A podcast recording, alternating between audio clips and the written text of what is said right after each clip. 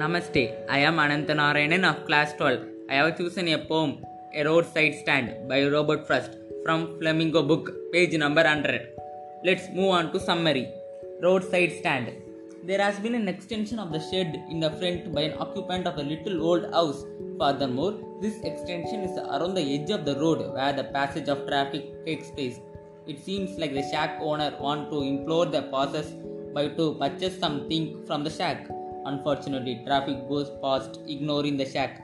If by chance traffic does stop, it could come with a feeling of disappointment. They are very disturbed to see the poor, unattractive signboard. Poet shows more concern for the sadness of the shed owners and he believes that these people are longing to handle some city money. Poet make mention of the news which point of the relocation of the poor villagers to a place where they can enjoy the cinema and the shop.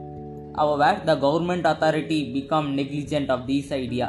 Furthermore, poet is angry at the behavior and calls them as greedy good doers. Poet find it difficult to bear the weight, weight and disappointment of the farmer as he endlessly wait for the sound brake near his shed. The open windows of the farmer's house seems to wait for all the day for the sound of a car stopping to make purchase. If at all vehicle do stop, only to inquire the price or direction to the destination. According to poet, the progress required has not been found by these poor people, and their lifestyle provide ample of evidence to support this. Moreover, poet become very emotional and contemplate their pain. From this, we can say a roadside stand summary shows us great contrast between the comfortable life of city dwellers and the harshness faced by the impoverished rural people. Thank you.